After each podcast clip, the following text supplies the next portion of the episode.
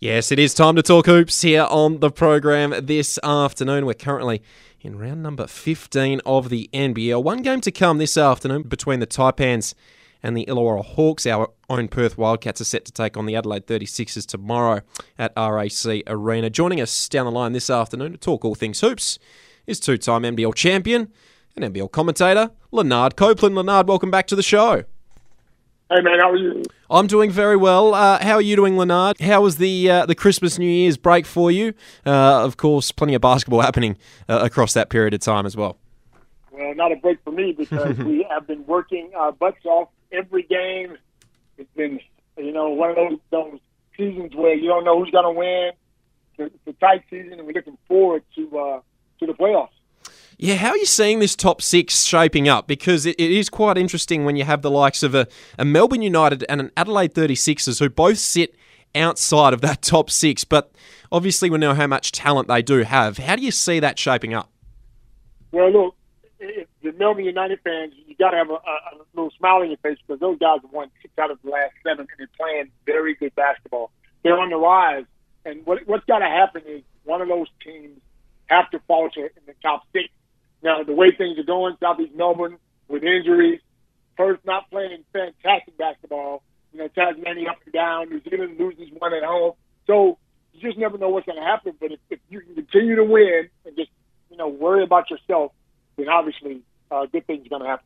What did you make of Melbourne's win last night against the New Zealand Breakers? 77 to 65, the final score. A, great win for United. It's all about the defense. You know, James Vickerman is a defensive coach.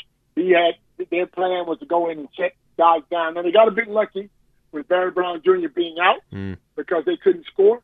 But you know, sometimes you need luck to win championships, and, and, and the way they're playing right now, they went in there with a main focus and got the job done. How big is the the Marcus Lee pickup for Melbourne? You know, when, when they first signed him, I said, I don't know if this guy's the answer. But, but, but look, he's been playing fantastic basketball. I love his, the way he competes. He rebounds the ball well. He, you throw the ball anywhere near the hoop, he's going to get it. He's a team player, not worried about minutes, not worried about stats, and he fits quite well. And especially now that Isaac Humphries is out for a while. When when you look at a pickup like Marcus Lee for Melbourne United, do you do you wonder why the Perth Wildcats didn't go down the same sort of route? They've picked up Ty Webster, who's obviously a quality player and, and doesn't make them any worse of a team, but does he really elevate them and, and propel them to a, a championship contending team? Well, Tai is a superstar. So, I mean, anytime you put him on a team with his brother and, and Cotton, they're going to be contenders. Uh, but, but you're right. Uh, you probably look at it trying to pick up someone who helps him on the boards, who can help him defend, uh, you know, who can block some shots.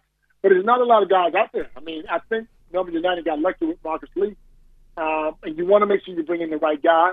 And if, if that's Webster, then, then so be it, because once those guys fire from outside, nobody can guard them. How do you see this Perth Wildcats team, Lanard? Uh, it's been an interesting season, very inconsistent, up and down. They had a good win against the New Zealand Breakers uh, a couple of days ago. They'll take on uh, the 36ers, as mentioned, tomorrow. Uh, Bryce has been doing his thing. He's had some help from the likes of a Brady Manek, the Websters now. Uh, Sean Thomas has been playing really good over the past month or so. How do you see this team and, and where they're headed? Well, look, I, I've always said when you got Bryce Cotton again, Bryce Cotton and Corey Webster together, and that, that's a very tough combination. But you're right. John Thomas has stepped up. His last five, six, seven games has been terrific. And if he can continue to play, you got you need a little bit more from Manek. I think Manek, the way he shoots the ball, that's the stretch floor, is to spread the floor for those guys. Travis Blanchfield has been down a whole lot this year. We haven't mm-hmm. heard a lot from Blanchfield. Uh, but a guy like Norton who can come in and shut another guard down. I think you need him uh, to get going and firing just to have that guy to give Cotton that extra break. Mm. Yeah, I would like to see Manek going into the paint a, a little bit more and, and, perhaps grabbing a couple of more rebounds than, than what he does. He does t- like to take those threes. Um, you, you, mentioned Blanchfield there. What about the likes of a, a Todd Blanchfield, a Jesse Wagstaff, Mitch Norton, Majok Majok? These guys are getting a little bit older now. How long do they have left, and, and what sort of a role do you see them playing uh, for the Perth Wildcats? Well, Wagstaff's probably the the, um, the oldest on the team, but you need guys like that in the locker room. Yeah, not everyone's going to play. You're not going to you're not going to have 12, 10, 10, 10 to 12 guys on the floor playing, a, you know, uh, in a game. So you need guys like that to sort of keep that locker room straight. When when when you're losing games, you need him to keep those guys focused so they can carry on on the road playing good basketball. But Norton, I think Norton and Blanchfield are young enough and still good enough to, to compete in this league. I just think they're having down seasons, and a lot of that because a lot of that is because of new coaches coming in. You're playing with new players, so it doesn't always fit. But you still want to bank on, on the way Norton plays and rebounds and mm-hmm. plays good defense. I still love to have him in the rotation. And what about uh, what's your take on Luke Travers? Uh, does he have what it takes to to step up to that next level in the NBA? He has been drafted to the Cleveland Cavaliers, as we know. Does he have what it takes to play NBA basketball? Look, he, he he's learned to shoot the ball well. He, he's got the body. He's athletic. He's tall. I just think people are putting a lot of pressure on him because of the NBA. Now, say the NBA didn't come knocking, I think he'd have a much better season this year playing with the Perth Wildcats because he did that last year. And as soon as the NBA started getting interested, maybe maybe he's young and in his mind about trying to impress those guys. Mm. I think if he just focuses on the Perth Wildcats, everything will take care of itself. Speaking to Lanard Copeland here on Sports Drive this afternoon. Uh, Lanard, we did see another great game last night. It was the Jack Jumpers with a very dominant performance at home against the Adelaide 36ers. Winners 98 to 82. Uh, McVeigh with 28 points and Milton Doyle as well, uh, both combining for 28 apiece in the heritage jumpers, mind you, which looked fantastic, or heritage jerseys, I should say. Uh, what were your thoughts on the game? Well, listen, I was down there a week and, about about a week and a half ago calling a game. That is the loudest stadium I've ever been in in a long hmm. time. Uh, and when, once you get that crowd behind you, um, it's, it's like playing playoff basketball down there. You know, the, the atmosphere is crazy. The fans are yelling and screaming. And, and McVeigh came off the bench and just lit it up. I mean, he was on fire. Um, and he, he's one of those guys that you know you get on his back, he can carry you to the next level. So Doyle's having a very good year.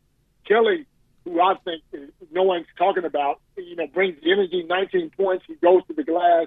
Um, he's, he's physical. He's strong, and they just got guys who fit in and do the right thing. Now, you know, their, their coach is always the coach Roth has always had guys who follow the leader and do the right thing. He, he's that team it's certainly one of the teams that you will not want to play in the playoffs. Hmm. The Tasmanian Jack Jumpers a great win yesterday. Uh, all right, one game to come tonight. We've got the Cairns Taipans in action against the Illawarra Hawks. Uh, what's your tip for the game? I'm guessing it's uh, a pretty simple one. Well, you say that, and I, I'm glad you're asking that. Everyone expecting Cairns to win, and I think they probably will, but you can never count out Illawarra because right now they have nothing to lose, and they're playing much better basketball. I mean, that's a team that can come in and ruin a lot for you. So you got to be careful. You got to come in and handle the business, get the job done because guys like Ding Ding and those guys and, Froling are playing fantastic basketball. And uh, again, nothing to lose, so you, you can't take them lightly. Uh, the Wildcats in action against the 36ers. What's your tip for the game? And have you ever played in an open air arena, uh, Lanard? Because that's what the Wildcats will be doing tomorrow. Well, I've, I've seen it several times. I never had the opportunity to, to play in one, but uh, look, Perth at home, uh, probably it's starting to be playoff time. You'll have a full house. You know, those guys, Cotton will get going early. Once he does, uh, it's hard to go past the Wildcats. Mm. And uh, just lastly, do you have a, an MVP prediction at, at this point in the season? My MVP all year has been Xavier Cooks. Now, Creaky and uh, uh, you know those guys are playing great. They have a, a super year. I just like what he brings to the table. Mm. I like that you don't have to run any plays for him. I like that he gets it off the glass and takes it coast to coast. And he's an energizer bunny. He never stops, offensively, defensively. You know, and he's always got you on your heels. He's a team player that does the right thing. So I'm I'm a, I'm a, I'm a Xavier Cook um, guy yep. that MVP. Yeah, I think uh, a lot of people would tend to agree with that. Great win for the Sydney Kings the other night, 49 points uh, over the Brisbane Bullets, and Xavier Cooks was certainly a big part in that. Uh, Lanard, it's been a pleasure uh, chatting on the program this afternoon. Thank you very much for, for taking the time, and all the very best. Thank you, no problem. Thank you. There he goes. Uh, Lanard Copeland.